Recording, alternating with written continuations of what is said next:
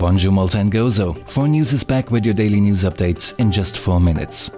Our main story today severe beatings and a crazy director. The shocking accounts of an ex prisoner suggest that basic human rights are not always being observed in Malta's main correctional facility.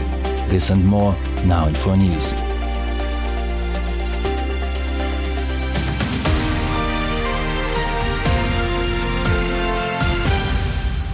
Transport Malta says Marsaskala marina plans are not final.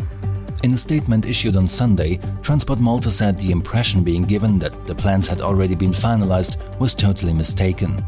The authority explained it had only issued a call for expressions of interest by developers. Studies and consultations would follow once interested developers were shortlisted. The plans have sparked protest in social media and strong opposition from Moviment Graffiti, Partit Nazzjonalista, ADPD, and Labour MP Jean-Claude Micallef. Transport Malta further said the decision for a yacht marina in Marsaskala was taken and established 15 years ago in the local plan of 2006. PN leader Bernard Grech welcomed the authority's statement, but commented that we cannot keep blaming the 2006 local plans for every monstrosity. Ex-inmate speaks out about Corradino prison.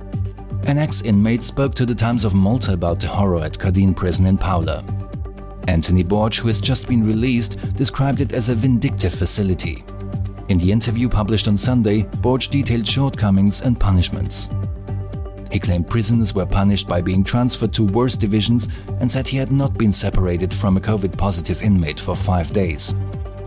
Borg also described how he discovered the cellmate's attempted suicide the Sunday before.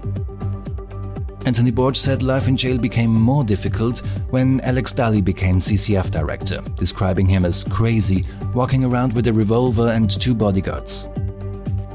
Borg also said inmates watched officials beating up asylum seekers badly after they were brought to Corradino following the protests at the Halfar Close Center. The Correction Services Agency defended its procedures, saying that inmates are to be treated with respect and any inmate is encouraged to report any wrongdoing.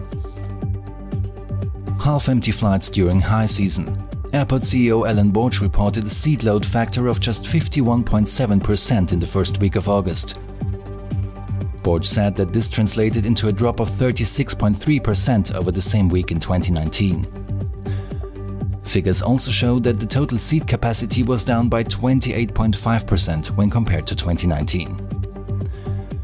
The CEO said several airlines would operate smaller aircraft or reduce frequency on their routes to the islands as a result of the weaker demand for travel to Malta.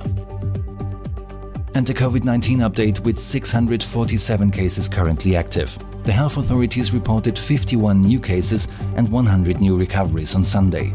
38 COVID 19 positive patients are currently being treated at Mater Dei, five of whom in ITU. And the weather today hot and sunny with a high of 33 degrees, which feel like 35. Thanks for listening. Have a great start into this new week.